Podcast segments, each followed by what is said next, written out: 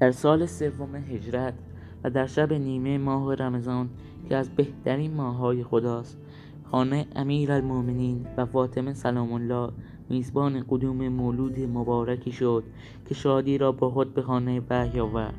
در این شب فرخنده حضرت امام حسن علیه السلام چشم به جهان گشود و شهر مدینه را غرق نور کرد. هنگامی که امام حسن علیه السلام به دنیا آمد رسول اکرم سلام الله علیه و آله و سلم در سفر بودند. امیرالمؤمنین و فاطمه سلام الله چشم به راه بازگشت ایشان. پیامبر پس از مراجعت از سفر طبق معمول ابتدا به خانه فاطمه سلام الله وارد شد هنگامی که خبر تولد نوزاد را به ایشان دادند شادمانی وجود حضرت را فرا گرفت. کودک را نزد پیامبر سلام الله علیه و آله و سلم آوردند. حضرت رو به علی علیه السلام کرد و فرمود آیا او را نامگذاری کرده ای؟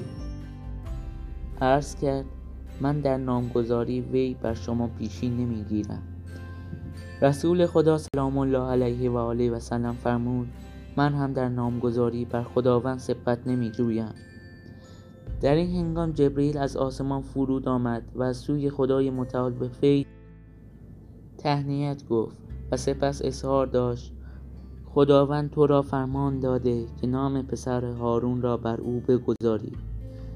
حضرت فرمود زبان من عربی است. جبریل عرض کرد نامش را حسن بگذار و پیامبر سلام الله علیه و آله و سلم او را حسن نامید.